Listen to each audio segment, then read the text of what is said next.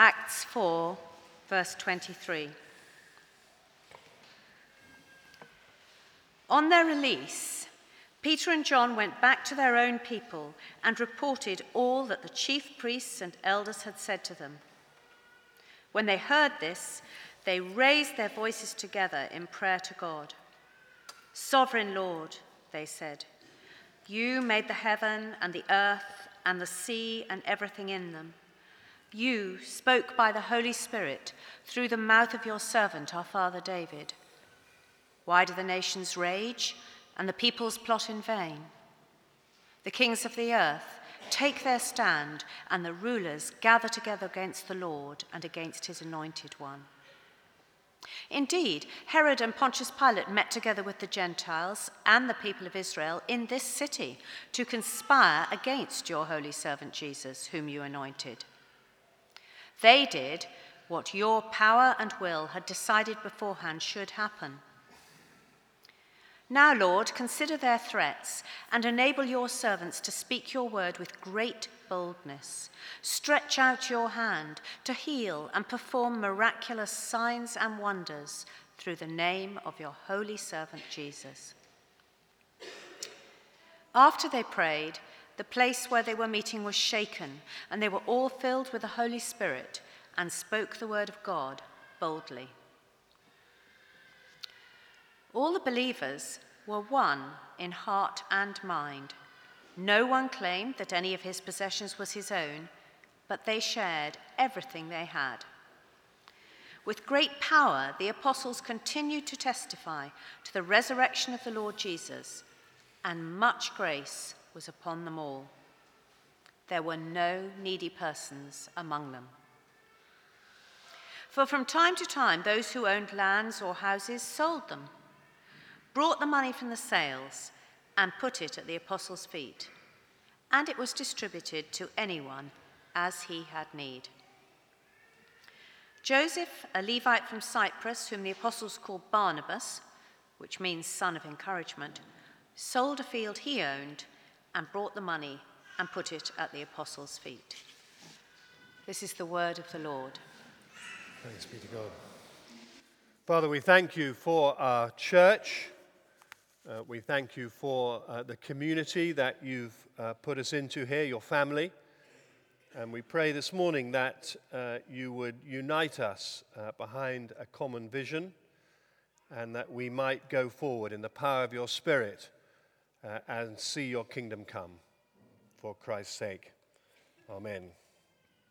So it's Vision Sunday and uh, I'm seeking to um, explain on the basis of this Bible passage what the vision for our church is.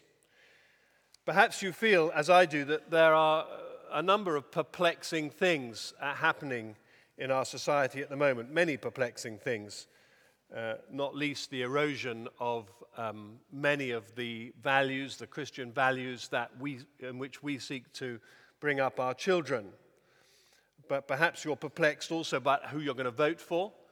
Uh, perhaps you're perplexed by, as I was, that the, um, the world, at least in the air, can be brought to a complete standstill by a volcano. Good to have our church warden back after her prolonged holiday in France, by the way. Welcome back, Vicky. Uh, but for many people, I'm sure that the last uh, few weeks, and it, perhaps it continues in some parts of the world, have been both uncomfortable and uncertain as uh, over 3 million people have had folks stuck in different parts of the world. Of course, life is much more uncertain and perplexing for many others in our world, those who live on uh, rubbish dumps in shanty towns in various parts of the world. Uh, of course, it's utterly grim. But nevertheless, our world was thrown into disarray by, volcanic, by volcanic ash. Perhaps you've also been a little perplexed if you've been here in church for the last two Sundays by the messages that you've heard from this pulpit. Simon Guillebaud's uh, radical call to discipleship uh, was uncomfortable for many. Tom Benion's challenge to political involvement last week may have left others feeling uh, a little unsure about their political involvement. If you weren't here, if you've been away on holiday, you might want to listen to those uh, challenging sermons on the website. Before I get to the vision, let me lull you uh, into a little bit of um, false sense of security with the election joke that I was shared with uh, this week, which I rather enjoyed. Um, a member of parliament was tragically struck down in an accident and arrives in heaven to be greeted by God by, with the statement, We don't get many of you up here, and we're not quite sure what to do with you. And a member of parliament said, Well, it should be very straightforward, just let me into heaven. And God said, Well, it's not quite as simple as that. So, what we're going to do is going to give you a day in hell and a day in heaven. And then you can decide, because you've got the confidence of the people, uh, they trust your judgment, you can decide whether you wish to be in heaven or hell. So, the MP is first of all sent down in the escalator to hell, and he has a, a day in hell. And to his surprise, he finds it remarkably congenial. There's a wonderful golf course. The devil is a smiling, welcoming host, a bit like the person who greeted you on the door here this morning. And, uh, and to his surprise, he gets a lunch of caviar and champagne. In fact, it's a, a truly wonderful experience. Uh, so he goes back up in the escalator, back up into heaven, and he has his second day in heaven. And uh, it's rather as he predicted, with a lot of music and a lot of worship. Uh, uh, and it's, it's very peaceful and fun, but it's not quite as exciting as hell, to be honest. So at the end of the, uh, at the, end of the day, God, God says to him, Well, which, which do you choose? Which would you rather have, hell or heaven? And he says, Well, rather to my surprise, I enjoyed hell rather more than heaven, so I think I'm going to choose hell. So God says, Fine. So he gets on the escalator, down he goes into hell, and he opens the escalator door, the elevator door, and he walks into hell, and he sees a ghastly rubbish dump with people in rags starving, and utterly miserable and wailing. And he thinks to himself, This isn't, isn't at all what I expected. So he says to the devil, What's going on here? Uh, yesterday, uh, there was champagne and caviar and golf and wonderful, smiling host. Now, utter misery. And the devil said to me, Yeah, yeah, yesterday we were campaigning, today you voted. but we must try to leave our cynicism behind. What is the vision uh, for uh, St. Andrews? What are, we, what are we trying to do here, which is kind of unique to us as a church? And to help me, I turn to this passage in Acts chapter 4. You might like to keep it open, uh, 1096, page 1096. And I chose this passage uh, for two reasons. One, because it gives us a clear picture of what the church was doing in its most unformed and early days. And it, it, when they were actually right in the, um, in the earliest enthusiasm of the resurrection and the Pentecostal experience, it shows us the most dynamic um, part, I suppose, in a way, of the church's life an astonishing growth from just a handful to several thousand. And secondly, it must have been a time when those first disciples, dynamic and life changing though their experiences were, they must have been uh, very perplexed by the events going on around them. They must have been quite unsure what to do. Uh, you, we read about this uh, here, and um, we can see that even, even in this situation, uh, they've been thrown into prison. Uh, Peter and John are just emerging from prison. Uh, and maybe we can learn something from their example as to what, in perplexing times, their response was as a church and learn something from the first century that we can apply in the 21st century. And we see that the church was growing rapidly. In uh, chapter 2, we've seen how, um, uh, how there was an, an, astonishing change in the way in which they uh, lived their lives and how they shared their possessions and, and what they did together. It was an extraordinary time as the gospel of the risen Jesus was preached in the power of the Holy Spirit for the very first time. Uh, this had not happened before in the history uh, of the world. And only a few weeks have passed since the first disciples witnessed the execution, the reappearance, and then the disappearance of their Lord and Master events that we, of course, sanitize. We've got quite used to that. We think about crucifixion, resurrection, and ascension as kind of events in the Christian year. But imagine what it was like for them then. Pretty exciting, but pretty confusing.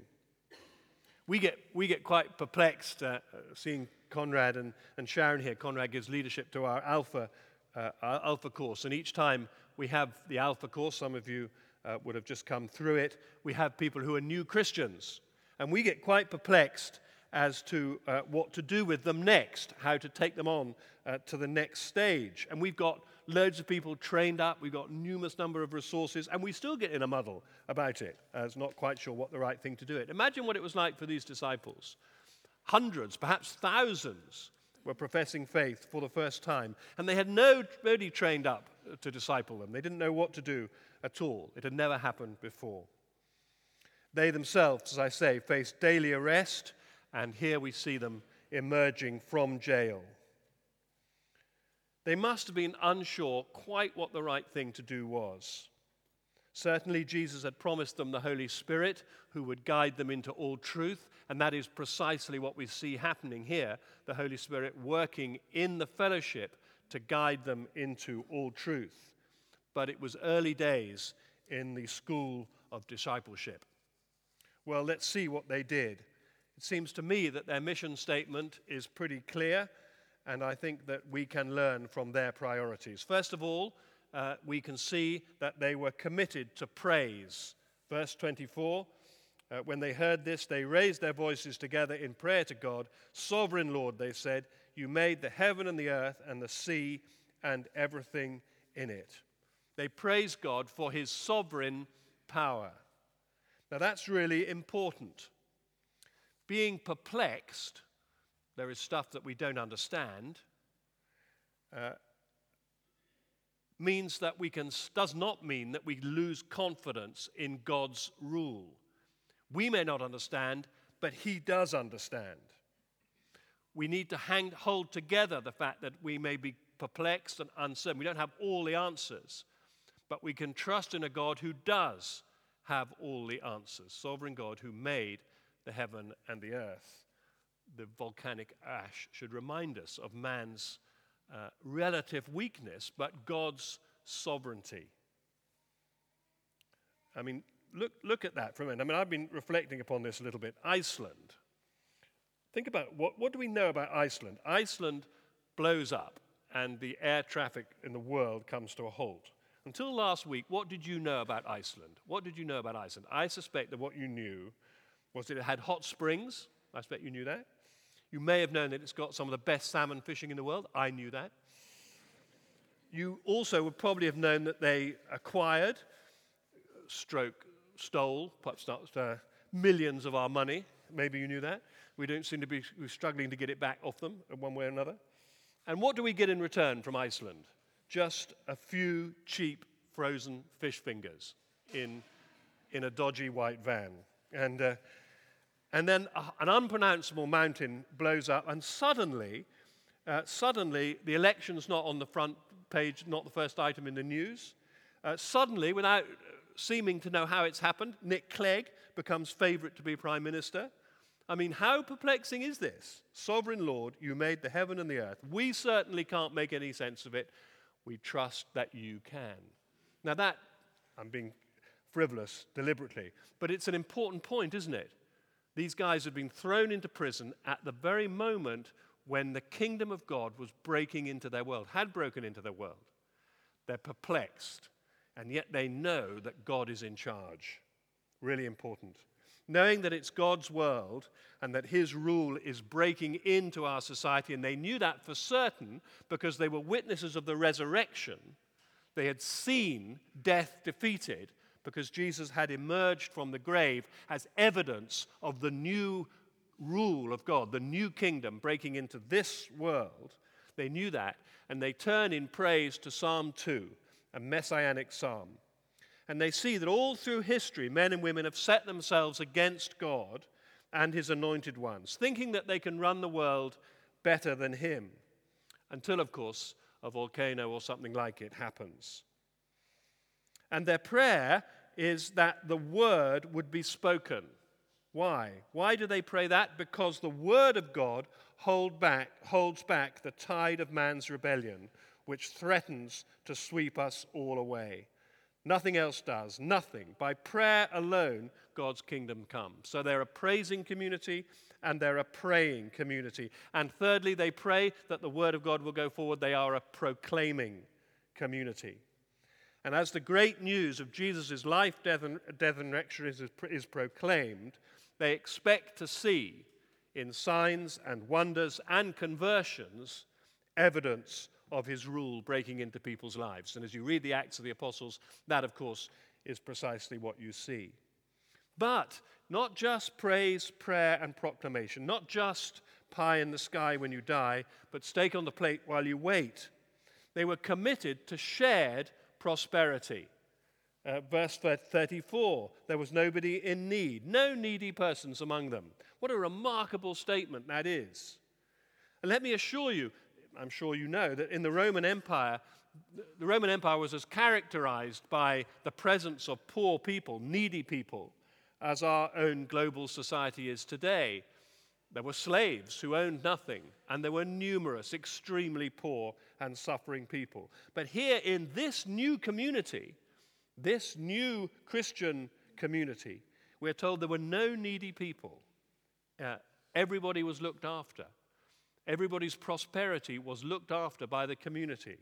It was a sharing community so that all would prosper in every sense. Well, that's a thrilling description of a dynamic, Holy Spirit inspired new way of life praise, prayer, proclamation, and prosperity. And it's that pattern, I believe, that we are called to follow. So we will be a church which praises God. If we can move on to the second set of slides. We will be a church that praises God. Worship is to be a central feature of our lives here at St. Andrews. We will continue to worship God together as we assemble as a church. And furthermore, we will maintain the distinctives of each of our four services, thus enabling people with, different, uh, with different preferences from different backgrounds and traditions to feel part of our community here. This is a really important, unique thing about us. I had a, a long journey with one of my uh, friends who's vicar of one of the other big churches here in Oxford this week. And we had a long conversation, uh, as we do. We enjoy uh, really close friendships together in the city.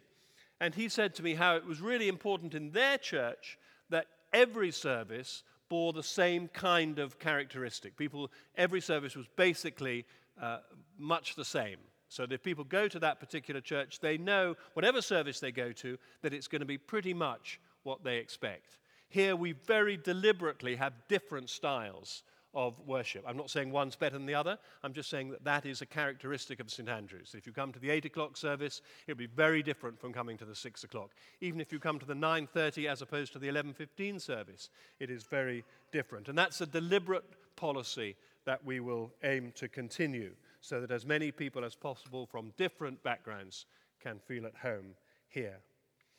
But of course, a praising community, a worshiping community, is not just about assembling together we must also follow the words of St. Paul in Romans 12 and present our bodies as living sacrifices 24 7. In a sense, how we worship God Monday to Saturday is more important than what we do here. I always kind of feel that if you're going to sin, you know, badly, best to do it here, really, because we're in the business of forgiving you here. You know, when you sin at work or, you know, on Wednesday evening or whatever, much worse much worse. Here, here is the place for sin. If you want to sin, do it here, I suggest. But do it nicely if you can, that would be helpful. But you, I hope you get the point that I mean that how we praise God, how we honor God, how we give God his worth Monday to Saturday is absolutely crucially important. And I hope that we as a church and as individuals will be those who honor God in the way in which we live our lives. So I humbly suggest that a church that worships well becomes a church surrendered to God's rule. A church that worships well is a church that is surrendered to God's rule. We will, I hope, also be a church that prays. And I guess that we do this in a variety of ways. For some, prayer in the context of the assembled church is most helpful, led by a designated intercessor, as Jonathan will lead us in prayer later in this service. For others, of course, it's the daily discipline of a quiet time in a set aside place and time that is most important. Others find prayer helpful in partnerships or triplets or in house groups. Still others love the regular church prayer meetings, which are uh, part of our weekly life and, of course, our monthly church prayer meetings. And perhaps at different times in our Christian life, there are different ways to pray that suit us best.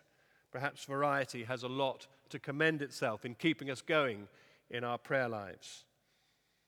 As a church, we must pray, but let's not be prescriptive about how we pray.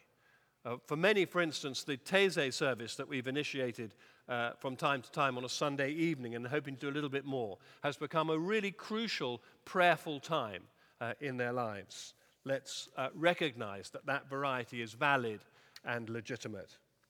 I've recently um, uh, been uh, reading a book called Never Silent by Thaddeus Barnum, and it has reminded me of the spiritual battle in which we are all engaged in prayer. Barnum, uh, in this book, he compares uh, very powerfully, actually, the appalling genocide that occurred in Rwanda in the 1990s, 1996, was it, I think, or 1994, to the spiritual genocide that is being exercised against Orthodox believers in the Episcopal Church in America, the so called revisionists. He himself is an Episcopal minister in America, and he talks uh, powerfully, making a, using the, uh, the illustration of Rwanda and talking about the spiritual battle as opposed to the physical battle that happened in, in Rwanda. And he makes the point that the root of both battles, whether it's a battle for survival in Rwanda against appalling evil, or whether it's a battle for uh, the survival of the gospel in the Episcopal Church in America, that it is a spiritual battle. It's a struggle against the, the spiritual evil. And he makes the point that in that battle, the enemy comes against us with his great weapons sin, ignorance, and disease. The great weapons that the devil uses sin, ignorance, and disease. And in Ephesians 6, Paul reminds us that we stand against his evil schemes, fully armed with the spiritual armor described in Ephesians 6, but praying in the power of the Spirit, as they did here when they came out of jail, praying in the power of the Spirit, and the house there was shaken. How wonderful it would be if we, as a Christian community here at St. Andrews, we, as the Christian community in this country, were praying so powerfully that our society was shaken and revival should come in our nation. It is a spiritual battle. Prayer is not an optional extra for the Christian, it's, it's how we breathe, it's what we do. We must be a praying church. But we will also be not just a church that praises and prays, but a church which proclaims. Eh, in Acts chapter 2, verse 42, we see that there was devotion amongst the believers, Luke writes, devotion to the apostles' teaching. They were devoted to the apostles' teaching. And here in chapter 4, we see the result of that. Because they were devoted to the apostles' teaching, because they received teaching, they were filled with the Spirit and spoke the word of God boldly. Both public proclamation of the word of God and private personal evangelism, sharing their faith one to one with people, proclaiming openly. In this case, they got into trouble for doing it before the Sanhedrin, proclaiming the word of God uh, publicly. They spoke boldly. And it is vital in a healthy church that we are those who study the apostles' teaching. So we have something like the Moore course, for instance, getting to grips with the Bible, which is so important. And we have a vibrant prayer ministry so that we can expect God to be moving powerfully in people's lives. It's vital to combine good Bible teaching from the pulpit with passionate expectation, with passionate uh, preaching and passionate prayer and an expectation that God will move. I was really touched at 8 o'clock this morning uh, when I did a sort of 10 minute potted version of this sermon that an elderly gentleman who uh, comes to the 8 o'clock service uh, every week came up to me afterwards and he thanked me for the sermon. And he said, Do you know, Andrew, I've been coming to St. Andrews for four years now, and I've learnt more in four years here, just coming to the 8 o'clock service, uh, than I did in 32 years in the church that I used to attend. I find that a deeply encouraging thing to say. I was a bit worried about the Church of England, but nevertheless, you know, it, it, it shows how important it is that we teach the Bible as faithfully as we can. But have you noticed that we are all different? We are very different indeed. We do not all have the same gifts and passions. But between us as a community, we have a large number of them. So we need to love one another. We need to recognize each other's distinctives. And as the body of Christ at St. Andrews, in word and spirit, for some, passionate prayer in the context of a prayer ministry will be the most exciting thing. For others, attendance at the Moore course and really understanding how the Bible came into existence and what it means will be much the most exciting thing. I rejoice in that diversity in St. Andrews. I rejoice in it. A unity, a, diversity um, which creates unity under the Word of God and respects differences. I think that is crucially important to us. I think it's a, a value that we must hang on to for all that we can. But it, is, it is built upon a confidence in proclaiming and teaching God's word. As you know, I believe passionately that we have a primary uh, opportunity and responsibility in proclaiming the word here to reach the next generation uh, of young people. I think that that is something by God's grace that He has given to us.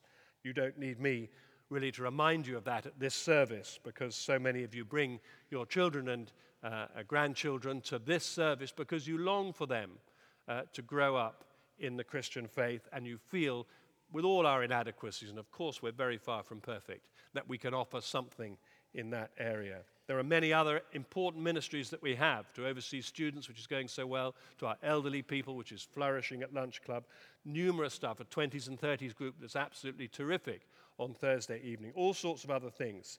But we have, I believe, as a church, a very particular responsibility and opportunity to proclaim the gospel uh, to the next generation. So I suggest that we must be a church that proclaims the gospel in the 21st century. And that will mean not only in due course, I pray, that we will have the opportunity to plant new churches, but that we must also have buildings that enable us to do that well. Southside will have to go in due course anyway, not least because in the last uh, week we have discovered again that it's about the most insecure building in the world with two major break ins uh, there. Go and have a look at the damage if you doubt my word. We simply cannot leave it there ad infinitum. It is insecure and it will, it will not have planning permission for very long. We are at the moment under siege. Perhaps it's a good reminder of the spiritual warfare we're in from a series of uh, orchestrated break ins uh, into Southside, which is both an irritant as well as being costly. So we're going to have to do something about that sooner uh, rather than later. Lastly, fourthly, we will be a church which prospers. A church which prospers. I'm looking at the section of the uh, in Acts 4 which talks about the believers sharing their possessions together. Of course, one of the fastest growing but I believe profoundly mistaken sections of the church around the world is the so called prosperity gospel, with which many of you will be familiar. Come to Jesus, they say, and all your problems will be solved. The gospel offers you Jesus and health, wealth, and happiness. And of course, like all heresies, there's no point in having a heresy that is blatantly untrue. Uh, it has some truth in it the early church really looked after those who were struggling. People in great poverty who come to Christ do often leave behind some of the things that kept them in poverty addictions, idleness, promiscuity, criminal activity, etc. Often, new Christians aspire to a higher standard of living and an education for themselves and particularly for their children than they had before they were converted. And for sure, we will see this happening here in, in, on our doorstep as some of our dear friends on the Cutteslowe estate who have been so marginalized and so disadvantaged, as they come to Christ, we will begin to see them prospering in a way that they have not done before. But to jump from that to an expectation that it is God's business to make us rich is, of course, wrong. Jesus nowhere promised that his followers would be rich. On the contrary, he promised that they would have persecutions and trouble. He said that we must take up our cross and follow him. There was anything but a promise of financial prosperity. But I would expect a church like St. Andrew's, a relatively prosperous church, of course. To prosper in the sense of being like Barnabas in this story, uh, the kind of church that brings its best to the Lord and shares it with one another so that there are no needy people among us, but also with the community which God has set us in the midst of. We have clothes that we do not need. We have houses that we can fling open, even if it is at times a bit uncomfortable. How about, in due course, uh, having in your house uh, one of our parish assistants or apprentices when we have them? Why not? Take a risk or two. Maybe you could uh, actually not have the language student who pays whatever pounds a week for that room. Maybe it could be used for God. Who knows? We have money that we can give away, as this early church community did. Do we have hearts? I hope we do, uh, as Simon Guillebaud challenges hearts that are ready to embrace risk in order to have the life that Jesus offers. We are to be a giving and a sharing church, for a giving and a sharing church is a prospering church. So I humbly suggest those four uh, P's for my vision summary today. A praising church becomes a surrendered church. A praying church becomes a winning church. A proclaiming church becomes a growing church. And a prospering church becomes an attractive church. Let's pray. Father, we thank you again for the church and we pray that you would help us to move forward together. May we be a church that honors you as the sovereign Lord. May we be a church that depends upon you in the spiritual battle. May we be a church that is faithful to the proclamation of the gospel in our generation. And may we be a church that prospers and shares the good things that you give to us so that there are no needy ones among us. We ask it for Christ's sake. Amen.